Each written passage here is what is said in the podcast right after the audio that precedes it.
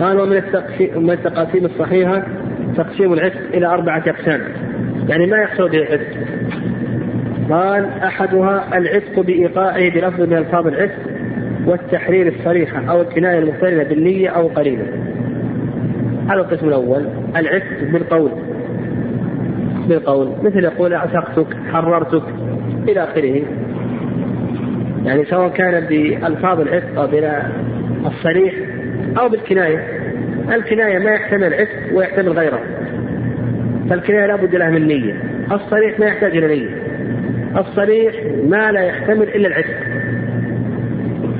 وأما الكناية فهو ما يحتمل العتق وغيره، فما يحتمل العتق وغيره هذا لا بد له من النية.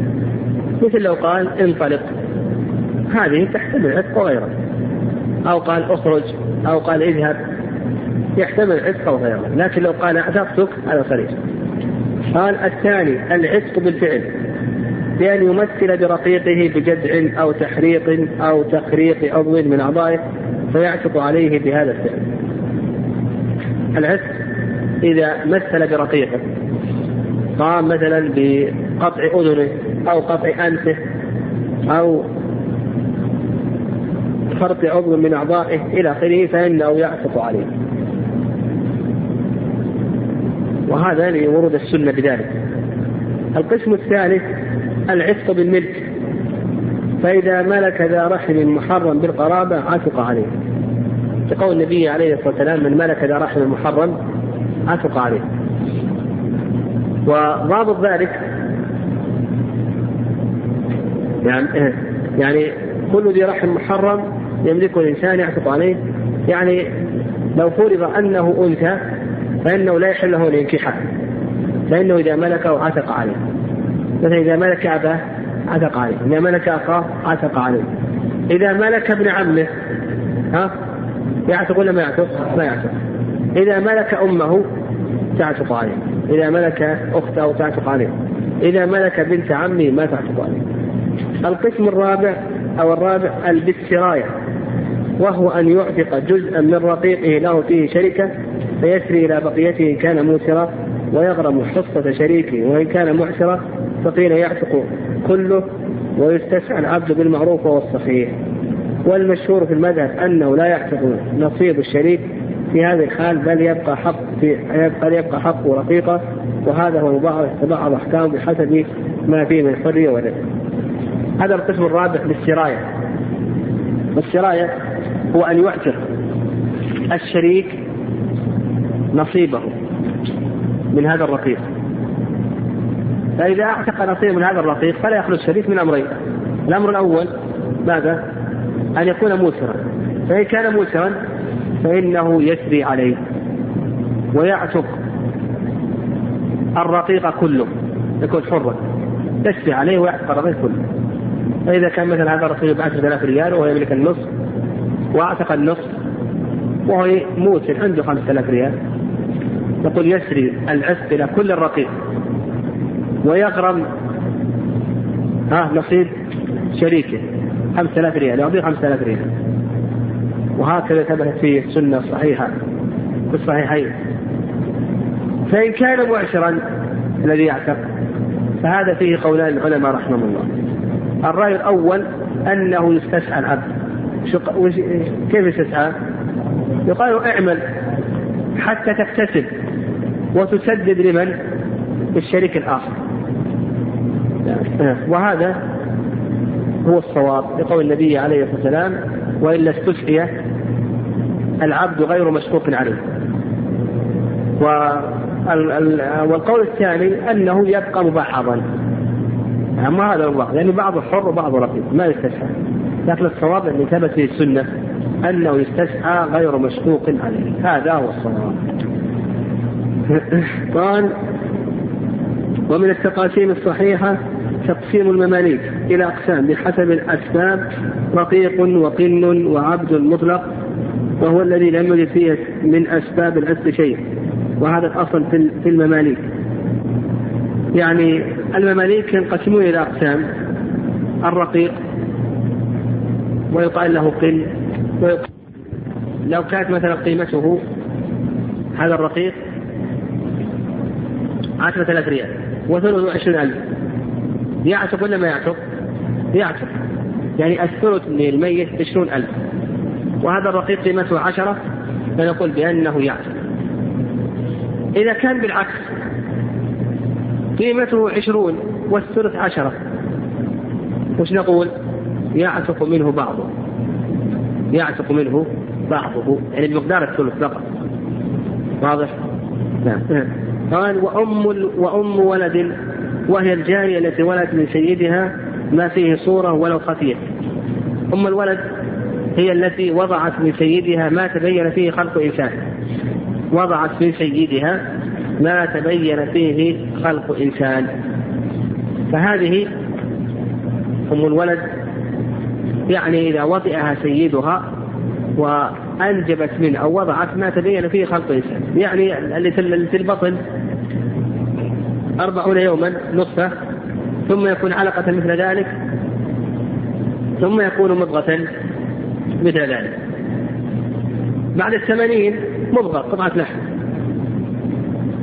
وهذه كما قال الله عز وجل مخلقة وغير مخلقة، يحتمل التخليق ويحتمل غير التخليق، لكن كون بعد 80 يعني 81 لكن كون التخليق هنا نادر. إذا تم له 90 يوما التخليق هنا غالب، إذا تم له 20 و100 هنا اكتمل تخليقه لأنه سينفخ به الروح شرفا إليه الملك فيكتمل تخليقه. المهم أن هذه أما الولد إذا ألقت هذه المضغة من اللحم وفيها التخطيط ولو خطب يد صورة رجل صورة رأس أو صورة إنسان إلى آخره، مما إذا ولد ولدا كاملا فإنها تسمى ماذا؟ أم ولد، تعتق بموت سيدها. قال وحكمها أنها في حال حياة سيدها يملك سيدها منافع الخدمة منافع الاستمتاع دون التصرف فيها بنقل الملك ببيع أو هبة أو رهن أو نحوها، وبعد موت سيدها تعتق من رأس ماله. أولا ذكر 3 أحكام لها. الحكم الأول أنها في حال حياة تملك منافعها هي الخدمة والاستمتاع إلى آخره. ثانيا بعد الموت تعتق. ثالثا لا يجلق الملك فيها. وبيع أم الولد هل هو جائز وليس جائزا؟ هذا اختلف فيها العلم رحمه الله. الرأي الأول أنه لا يجوز وهو المذهب، لا يجوز بيع أم الولد وهو المذهب لنهي عمر رضي الله تعالى عنه عن ذلك. والرأي الثاني أنه جائز، أنه يجوز بيع أم الولد بحيث جابر قال كنا نبيع سرارينا أمهات الأولاد على عهد النبي صلى الله عليه وسلم، فهذا قالوا على هذا بيع على جواز. والصواب أن هذا جائز إلا إذا أدى ذلك إلى التفريق، لأن المنع من البيع أمهات الأولاد أنه يؤدي إلى التفريق بينها وبين ولدها، فإذا كان هذا يؤدي إلى التفريق بينها وبين ولدها فإنه محرم ولا يجوز، لأنه من فرق بين ذا رحم فرق الله بينه وبين أحبته يوم القيامة، والتفريق بين ذوي الرحم محرم ولا يجوز كما حيث علي وغيره.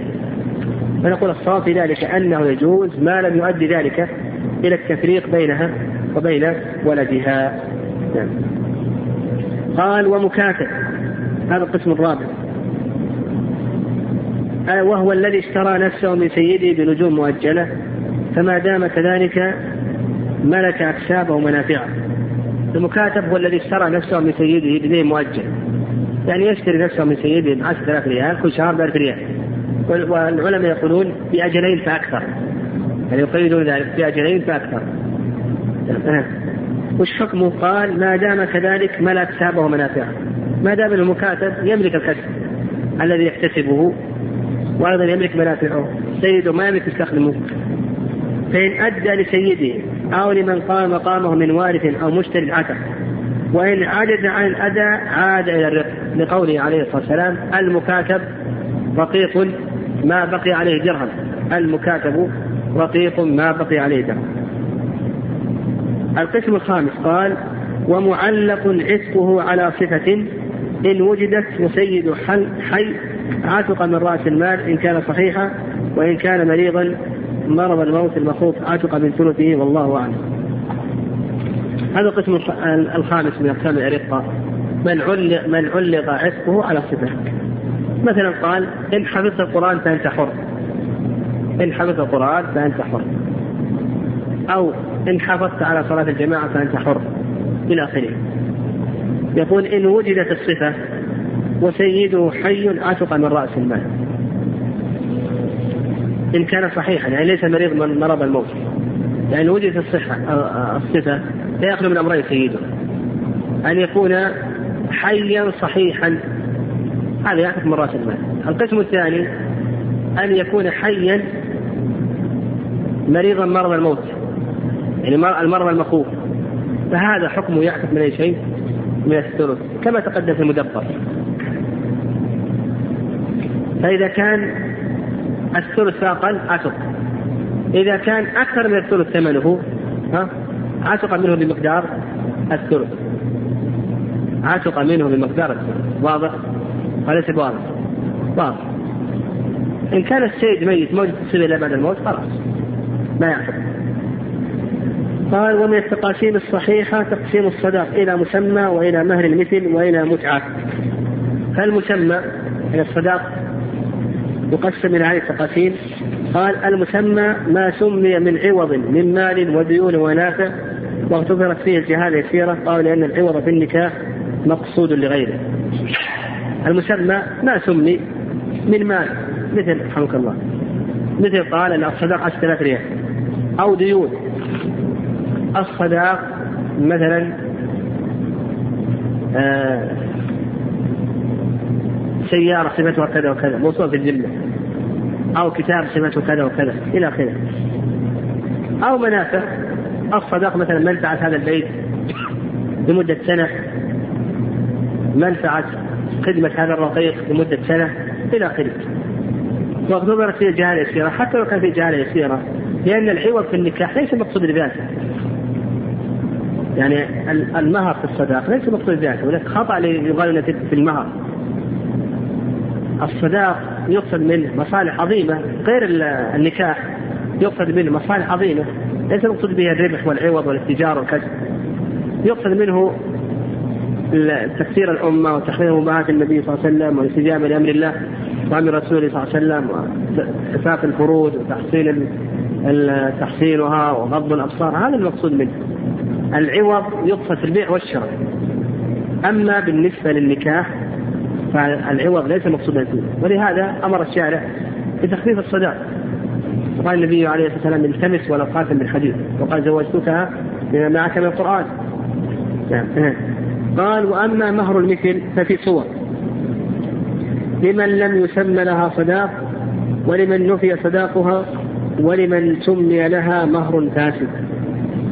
لمن لم يسمى لها صداق، يعني لو أن إنسانا لم يسمي لزوجته صداقا ودخل بها، يعني لابد لم يسمي لها صداقا ودخل بها، فلها ماذا؟ لها مهر المثل، يعني ينظر إلى مثيلاتها، ينظر إلى مثيلاتها ممن تماثلها من أقاربها في الجمال وفي الخلق وفي البكارة في الثيوبة إلى آخره، ينظر إلى مثيلاتها. ولمن نفي صداقها، يعني قال أتزوج بس ما عليه صداق، شرط ما في صداق. هنا يقول المؤلف رحمه الله يصح الصداق ولها مهر المثل، لكن بالدخول كما تقدم لنا بالدخول. والصواب ما ذكر الشيخ الإسلام ابن تيمية رحمه الله أنه إذا شرط لك الصداق فإن هذا شرط فاسد مفسد، يفسد عقد النكاح، لأنه إذا شرط لك الصداق أراد أن يتزوج هذه المرأة بالهبة، والزواج بالهبة هذا من خصائص النبي عليه الصلاة والسلام، وما كان النبي عليه الصلاة والسلام مختصا به لا يجوز لأحد أن يشاركه فيه. وأيضا الله عز وجل اشترط للحل ماذا؟ أن يبتغي الإنسان بماله، وأحل لكم ما وراء ذلكم أن تبتغوا بأموالكم محسنين غير مسافحين. فالإحلال مشروط بأن يبتغي الإنسان بماله حتى ولو يسير، حتى ولو يسير. هذه الصورة الثانية. أيضا قال ولمن سمي لها مهر فاسد، يعني سمى لها خمر مثلا، سمى لها مسروق مرصود، وهذا فيه تفصيل، يعني هذا فيه تفصيل. فليجعل له 4 صور العلماء. قال كذلك أيضا إذا مات عنها زوجها، لما ذكر مالك رحمه الله صورة، إذا مات عنها زوجها يعني تزوجها ولم يسمى لها صداق، لم يسمى لها صداقا ثم مات عنها قبل أن يسمى لها صداق، فهذه لها مهر المثل، بحيث المسعود أنه سئل عن امرأة توفي عنها زوجها ولم يفرض لها صداقا ولم يدخل بها، فقال المسعود عليها العدة وترث ولها مهر نسائها، عليها العدة وترث ولها مهر نسائها. فقال ناقل وسنان الشعير فقال أشهد أن رسول الله صلى الله عليه وسلم قضى في مروة بنت واشق امرأة منا بمثل ما قضيت، فسر المسعود. فأصبح عندنا يعني مهر المثل لمن لم يسمى لها صداق، لكن بشرط أن يدخل بها. لمن نفي صداق وهذا فيه خلاف،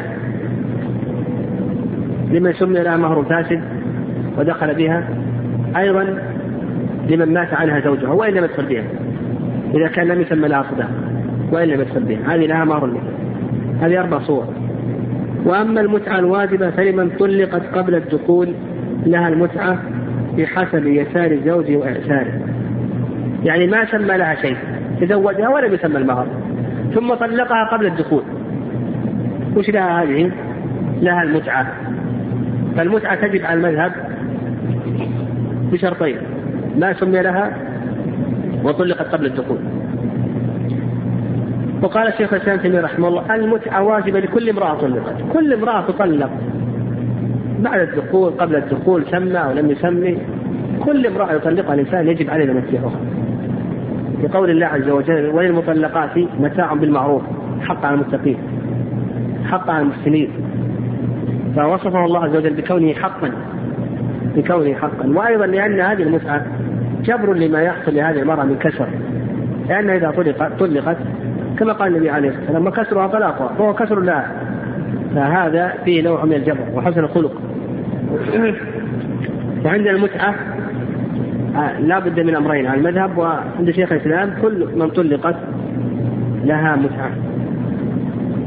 قال: وأما المتعة المستحبة فلكل مطلقة، وذكرنا أن هذا هو الواجب.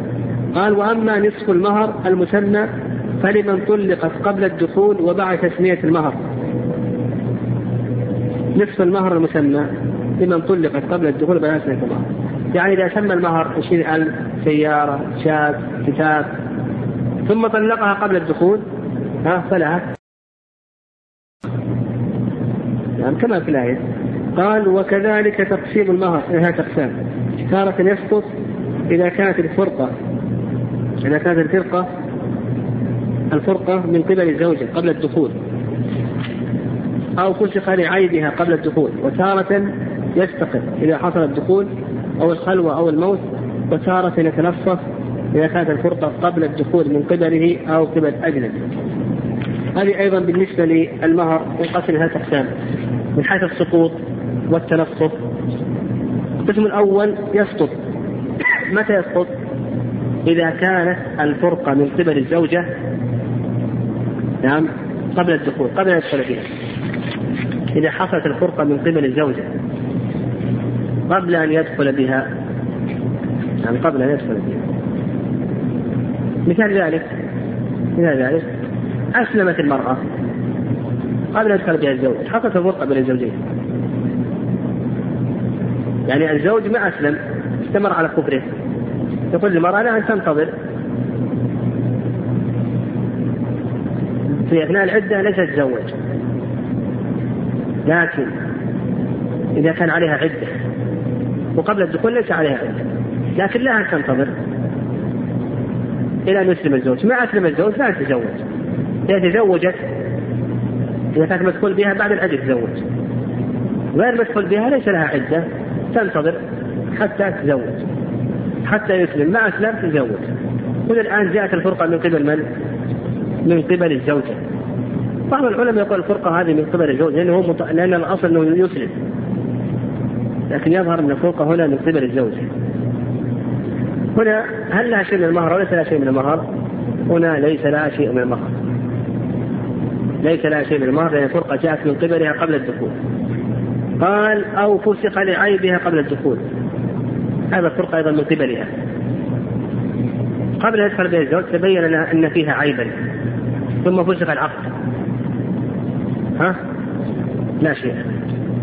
القسم الثاني يستقر إذا حصل الدخول كما قال النبي عليه الصلاة والسلام ولها المهر بما استحل من فرجها. فإذا حصل الدخول يستقر. حصلت به أنها معيبة هو يفسخ لكنه الآن استقر لها المهر تطالبه بالمهر. فإذا فسخ رجع عاد على من غفر. أو الموت ظاهر. الموت دليله ماذا؟ ماذا دليله؟ ها؟ هذه المسعود السابق ذكرناه. هذه المسعود مات قبل أن يدخل بها ولم يفرض لها وقال لها العدة وترث وعليها مهر. نعم لها العدة وترث ولها مهر نسائي. الخلوة نعم الخلوة أيضا هذا ورد عن علي موضع خلاف لكنه ورد عن علي وعمر ورد عن علي وعمر. والإمام أحمد رحمه الله قال كلمة قال إذا استحل منها ما لا يحل لغيره وجب المهر. إذا استحل منها ما لا يحل لغيره إما بدخول أو بخلوة أو نحو ذلك أو باستمتاع خلاص وجب المهر. قال وتارة يتنصف إذا كانت الفرقة قبل الدخول من قبله أو قبل أجنبي من قبله أو قبل أجنبي. قبل أن يدخل بها الفرقة من قبل من؟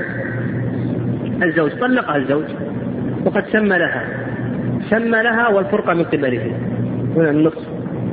أو من أجنبي سمى لها الزوج وجاءت الفرقة من قبل أجنبي مثلا من قبل أمه قامت أمه بإرضاعها يعني زوجته طفلة قامت أمه بإرضاعها حصلت الفرقة لها فلها نصف المهر ويرجع الزوج على أمه ليلة سبعة الفراق. فالزوج يطالبه والزوج يرجع على أمه لأنها لما أرضعتها أصبحت أخته هذه المرأة. واضح؟ طيب قال ومن الفروق والتقاسيم الصحيحة تقسيم الإجابة إلى الدعوات ثلاث أقسام. أحدها تجب الإجابة إليها وهي لمة العرس خاصة بشروطها. والثانية تكره وهي وليمة الماتم إلى آخره. بالنسبة للإجابة إلى الدعوة نقول بأنه ينقسم إلى أقسام. الإجابة إلى الدعوة ينقسم إلى أقسام. القسم الأول وليمة العرس. وليمة العرس الإجابة إليها واجب وقول النبي عليه الصلاة والسلام ومن لم يجب فقد عصى أبا القاسم يعني ومن لم يجب فقد عصى الله ورسوله في وليمة العرس. شر الوليمة وليمة العرس يدعى إليها الأغنياء ويترك الفقراء ومن لم يجب فقد عصى الله ورسوله. فقوله فقد عصى الله ورسوله هذا أن الإجابة إليها واجب لكن لها شروط. العلماء يذكر لها شروطا. الشرط الأول أن تكون الإجابة في اليوم الأول يعني في المرة الأولى أن يعينه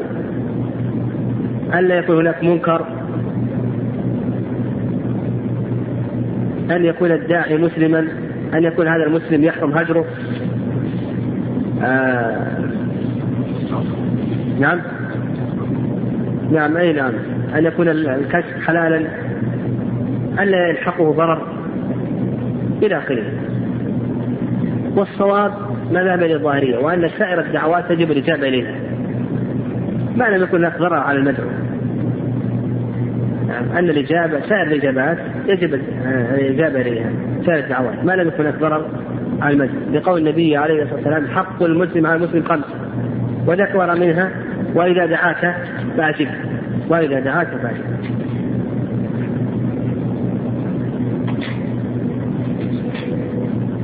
قال والثاني تكره وهي وليمة المأتم الذي يصنعه أهل الميت للناس لأنه مكروه والإجابة إليه كذلك.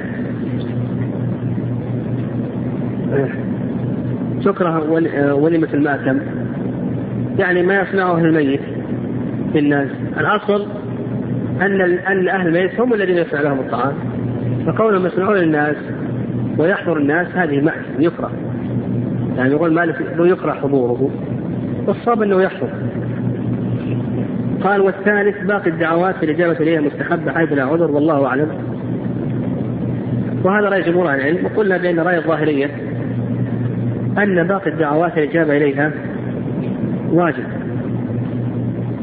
يعني الدعوة غير وليمة العرس واجب، لقول النبي عليه الصلاة والسلام حق المسلم على المسلم خمس، نصح مسلم وذكر من هوية دعاك واجب. قال ومن التقاسيم الصحيحة أن الطلاق يكره من غير حاجة وهو الأصل، ويحصل في الحيض أو في طهر وطئ فيه أو بالثلاث، ويجب على المولد. يعني أن الطلاق ينقسم إلى أقسام، القسم الأول يكره، هذا هو الأصل، الأصل أن الطلاق مكروه لما فيه من حل هذا العقد العظيم عقد النكاح، يعني لما في ذلك من حل عقد النكاح.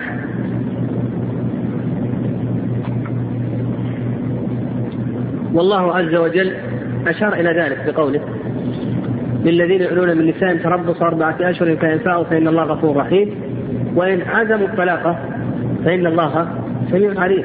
وذير الآية بقوله فإن الله سميع عليم، في نوع من التهديد على عزم الطلاق. وقال في الفيئة فإن الله غفور رحيم، في ترغيب في الفيئة وتهديد في الطلاق، يعني فإن الله سميع عليم، هذا نوع من التهديد، ففيه تنفير من الطلاق وترغيب بالفيئة. وهذا يدل على ماذا؟ كراهة الطلاق. أن القسم الثاني يحرم في الحيض، لأن حيث بن عمر لما طلق زوجته في حال حيض غضب النبي عليه الصلاة والسلام.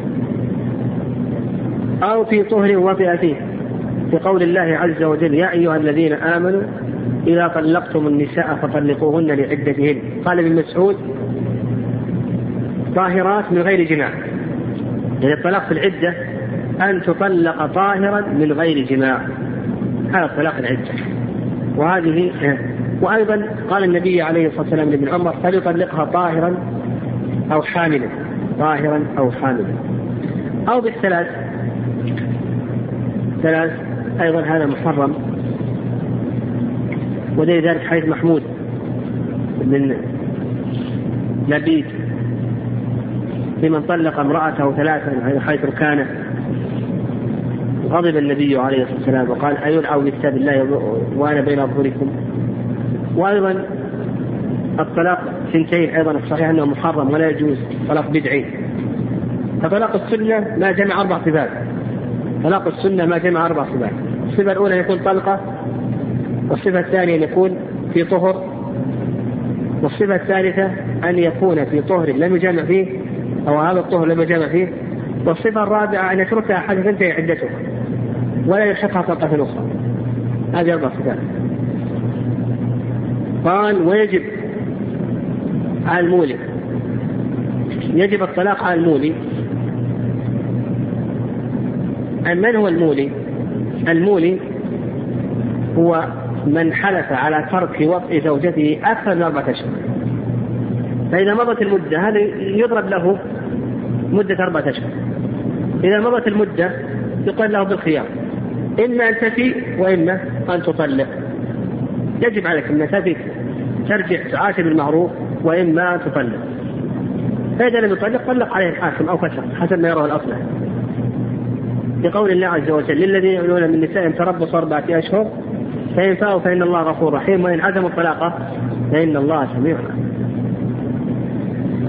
قال ويجب على المولي إذا باعت الفيئة، ولمن تركت العفة أيضا إذا تركت المرأة، يعني أيضا يجب على الزوج أن يطلق إذا كان هناك شيء يقدح في العرض أو يقدح في الدين، يقدح في دين المرأة يجب عليه يطلق. من ترك الصلاة يخل بدينه ويقدح به يجب عليه أن يطلقه، أو يقدح بعرضها يجب عليه أن يطلقها، لأن كونه يمسكها أو شيء يقدح في عرضها هذا من الديانة.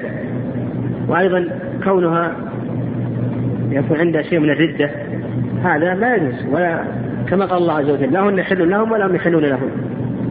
قال أو أصرت على ترك الصلاة، ويسن إذا طلبت منه لتضررها بالبقاء معه، هذا القسم الرابع سنة الطلاق إذا كانت المرأة في حالة تحوج هذه الحالة المخالعة، يعني المرأة كرهت خلق الزوج أو خلقه أو نحو ذلك، يعني في حالة يحوجها ذلك لأي شيء إلى أن تفتدي نفسها تخالف، فهنا يستحب له أن يسرحها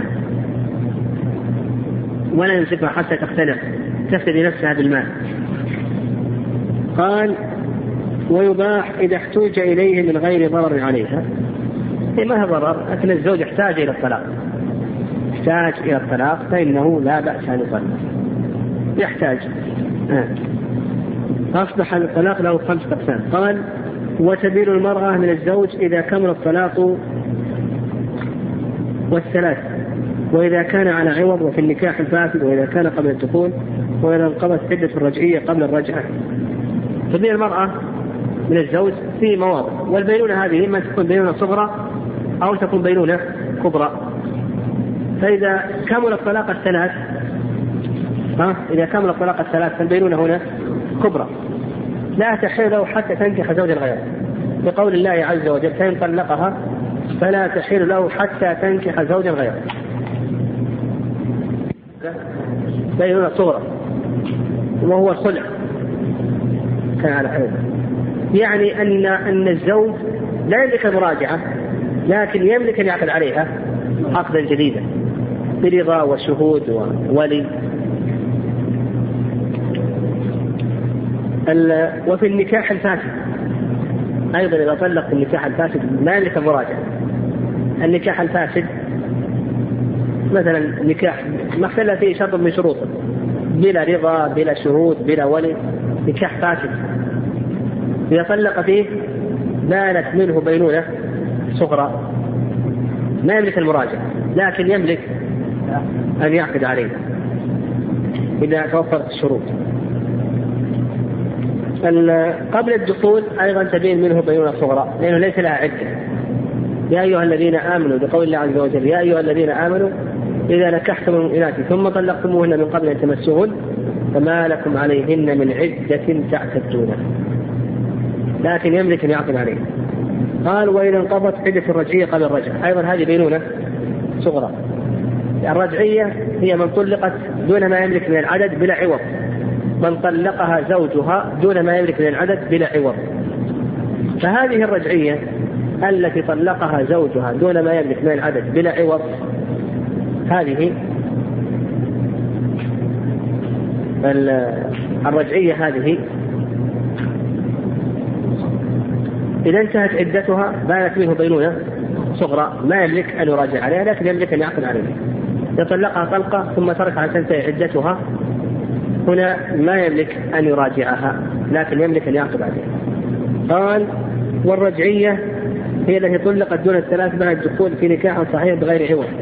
قال ومن التقاسيم الصحيحة والفروق تقسيم العدد إلى أنواع: الحامل عدتها وضع الحمل بفراق الحياة والوفاة. يعني الفروق الصحيحة بالنسبة للعدد. القسم الأول من أقسام العدد الحامل هذه عدتها وضع الحمل، وضع كل الحمل، وتسمى أم العدد لأنها تقضي على كل عدة، لقول الله عز وجل وولاة الأحمال أجلهن أن يضعن حملهن.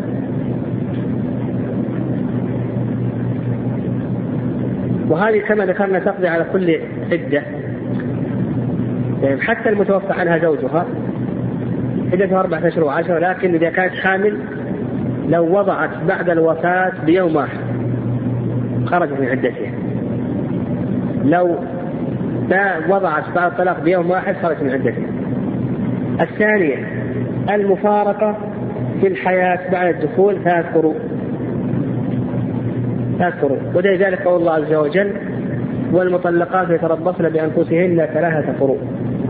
ما المراد بالقرء؟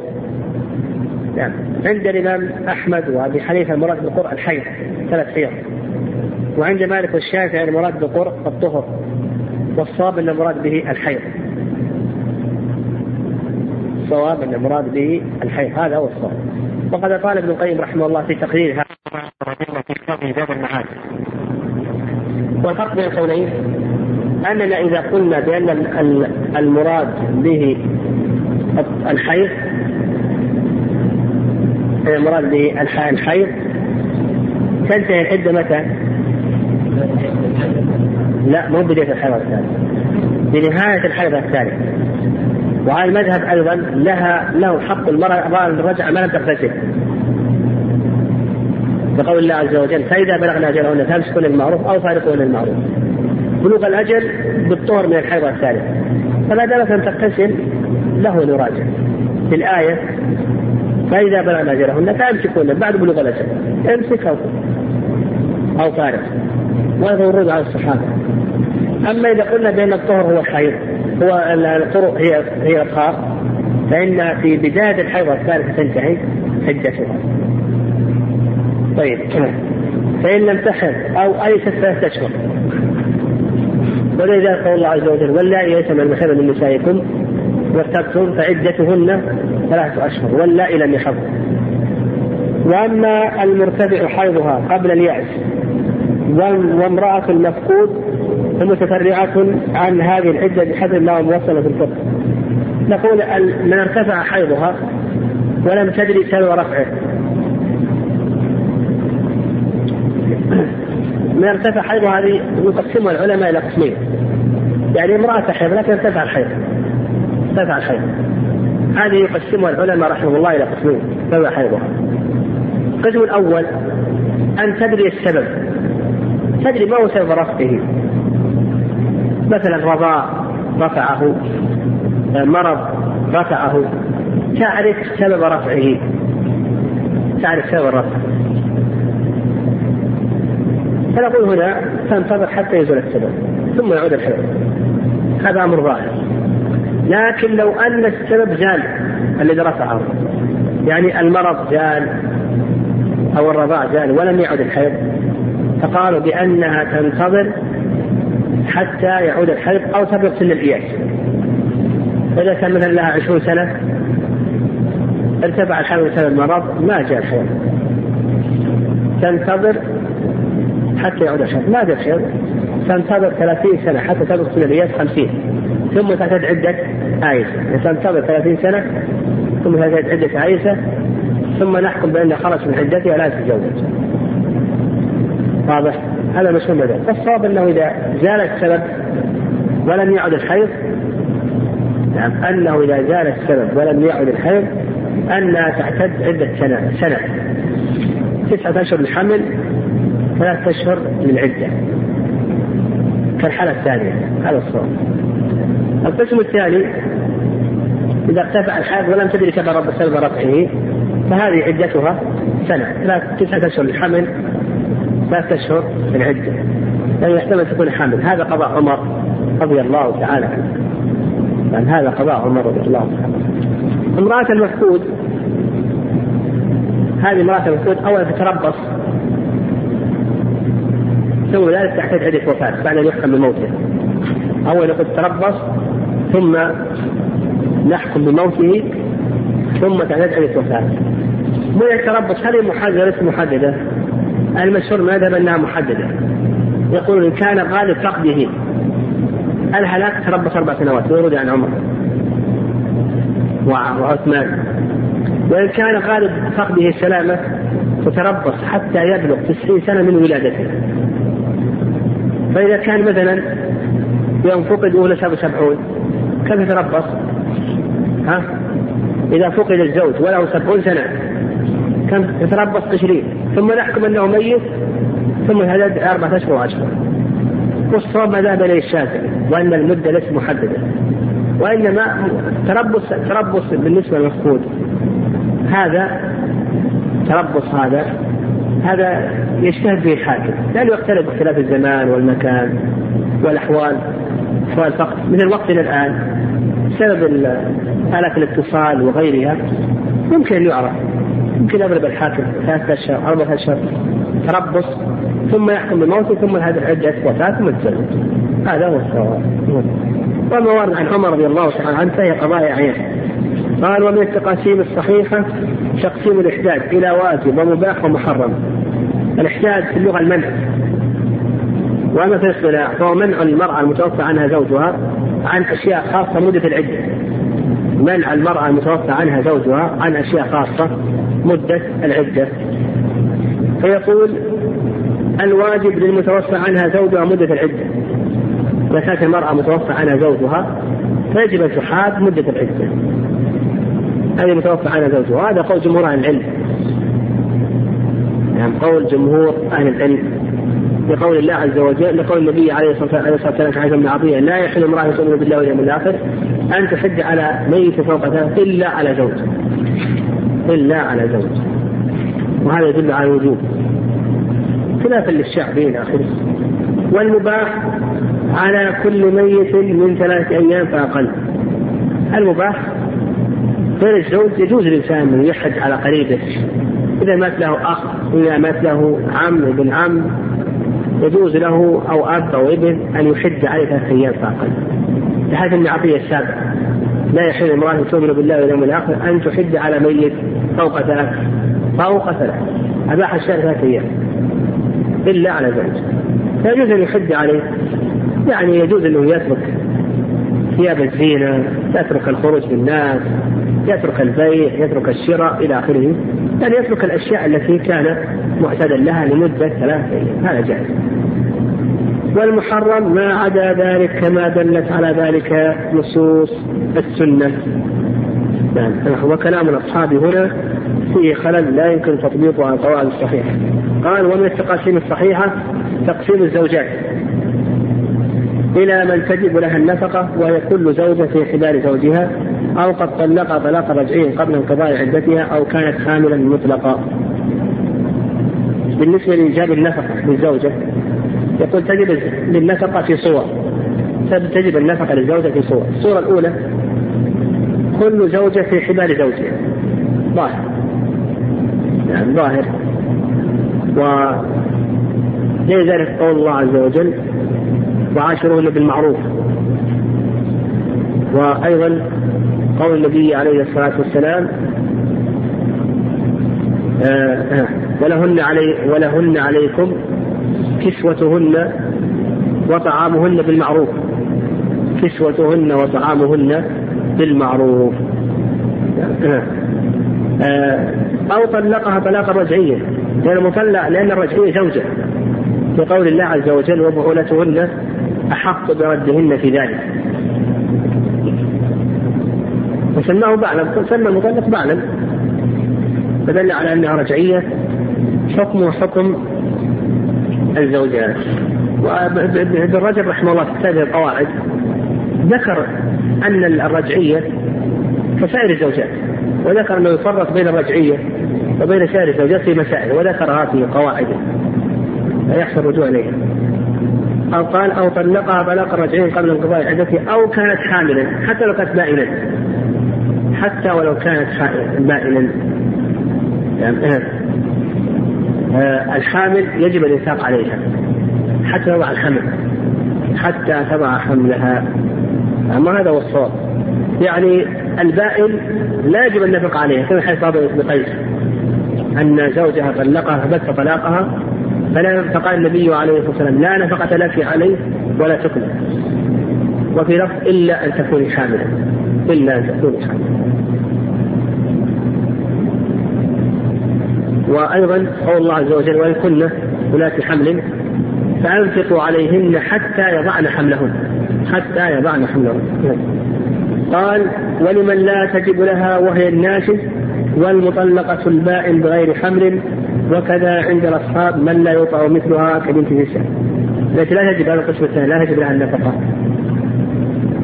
الناشز والنشوز في اللغة الارتفاع، وفي الاصطلاح أن تترك أو أن تعصي الزوج زوجها فيما يجب عليها، أن تعصي الزوج زوجها فيما يجب عليها من حق، كحق الاستمتاع أو حق الخدمة، هذا تسمى ناشز، فهذه تسقط نفقتها. والمطلقة البائن بغير حمل، ولذلك كما تقدم لنا حيث فاطمة الصيف أن زوجها طلقها فمس طلاقها، فقال النبي عليه الصلاة والسلام: لا نفقة لك فيه ولا سكنة. ومن لا يطع مثلها، يعني لو تزوج بنتا لا يطع مثلها صغيرة. على القول بذلك يقول المؤلف رحمه الله على المذهب: لا، ليس لها نفقة. والصواب يعني ليس لها نفقة، والصواب أنه إذا تسلمها أنه أو بذل أهلها التسليم أنه يجب لها النفقة. قال: وظاهر الأدلة وجوبه، فإنه وإن كان يمكن وطئها فإن بقية الاستمتاعات حاصلة بها، فبأي شيء تفقد نفقتها وهي زوجة. يعني المؤلف رجح حتى وإن كانت لا توطأ صغيرة، يعني يقول الصواب أنه يجب. والصحيح أنه إذا تسلمها أو بدل أهلها التسليم أنه يجب عليه النفقة عليه. قال: وأما نفقة القريب فيشترط لها شرطان بين المنفق وفقر المنفق عليه، ويكفي هذان الشرطان في الأصول والفروع، ويزاد في غيرهم أن يكون المنفق وارث المنفق عليه فرضا وتعظيم. وهذه النفقات تتبع العرف والكفاية، وكذلك نفقة المماليك من الآدميين والبهائم. بالنسبة لوجوب النفقة نفقة القريب يأخذ من أمرين: الأمر الأول أن يكون من الأصول أو الفروع. إذا كان من الأصول أو الفروع فإنه تجب نفقتهم مطلقا، ما دام أن المنفق غني والمنفق عليه فقير تجب النفقة مطلقا، إذا كان من الأصول ومن الفروع، سواء كانوا وارثين غير وارثين، من جهة الأب من جهة الأم تجب أن تنفق على أبيك وعلى جدك وإن علا، وعلى جدك من قبل الأم وإن علا، وعلى ابنك وابن ابنك، وعلى بنتك وابن بنتك، هؤلاء، لأن هؤلاء جزء منك، وإن كانوا من الأصول فأنت جزء منهم، الفروع هم جزء منك والأصول أنت جزء منهم، تجب نفقتهم مطلقا. غيرهم من الحواشي، الإخوة وبنوهم، الأعمام وبنوهم، يشترط مع الشرطين السابقين ماذا؟ الإرث، أن يكون المنفق وارثا للمنفق عليه. هذا هو المشهور المذهب. والرأي الثاني عدم ذلك، أنه لا يشترط، فيجوز أنه يعني هذا بالنسبة لدفع الزكاة أنه يشترط، ولذلك قول الله عز وجل: وعلى الوارث مثل ذلك. فإذا كان لا يرثه لا يجب عليه الانفاق عليه، فمثلا ابن أخ وله ابن، هل أخ هذا هل يجب عليه الانفاق على أخيه؟ ما يجب عليه الانفاق على أخيه. مثلا هذا زيد وله أخ عمر له ابن، هل يجب على زيد أن ينفق على عمرو أخيه؟ لا يجب، لأنه لا يرثه، لأنه محجوب به شيء بابنه. لو فرض أن عمر مات ما ورثه زيد لأنه محجوب بابنه. وكذلك أيضا لو كان الأب موجود، يعني لو كان الأب موجودا ما وجب عليه الانفاق عليه. وقال بعض العلماء إن النفقة على تجد في الجملة، يعني حتى وإن كان غير وارث نرجع الوارث فإن استطاع، وإلا رجعنا إلى الفعل. مثلا في هذا المثال زيد وعمر وله ابن، نرجع الابن إن قدر الحمد لله، ما قدر نرجع الأخ. هذا الرأي الثاني في هذا المثال. قال: وهذه النفقات تتبع العرف والكفاية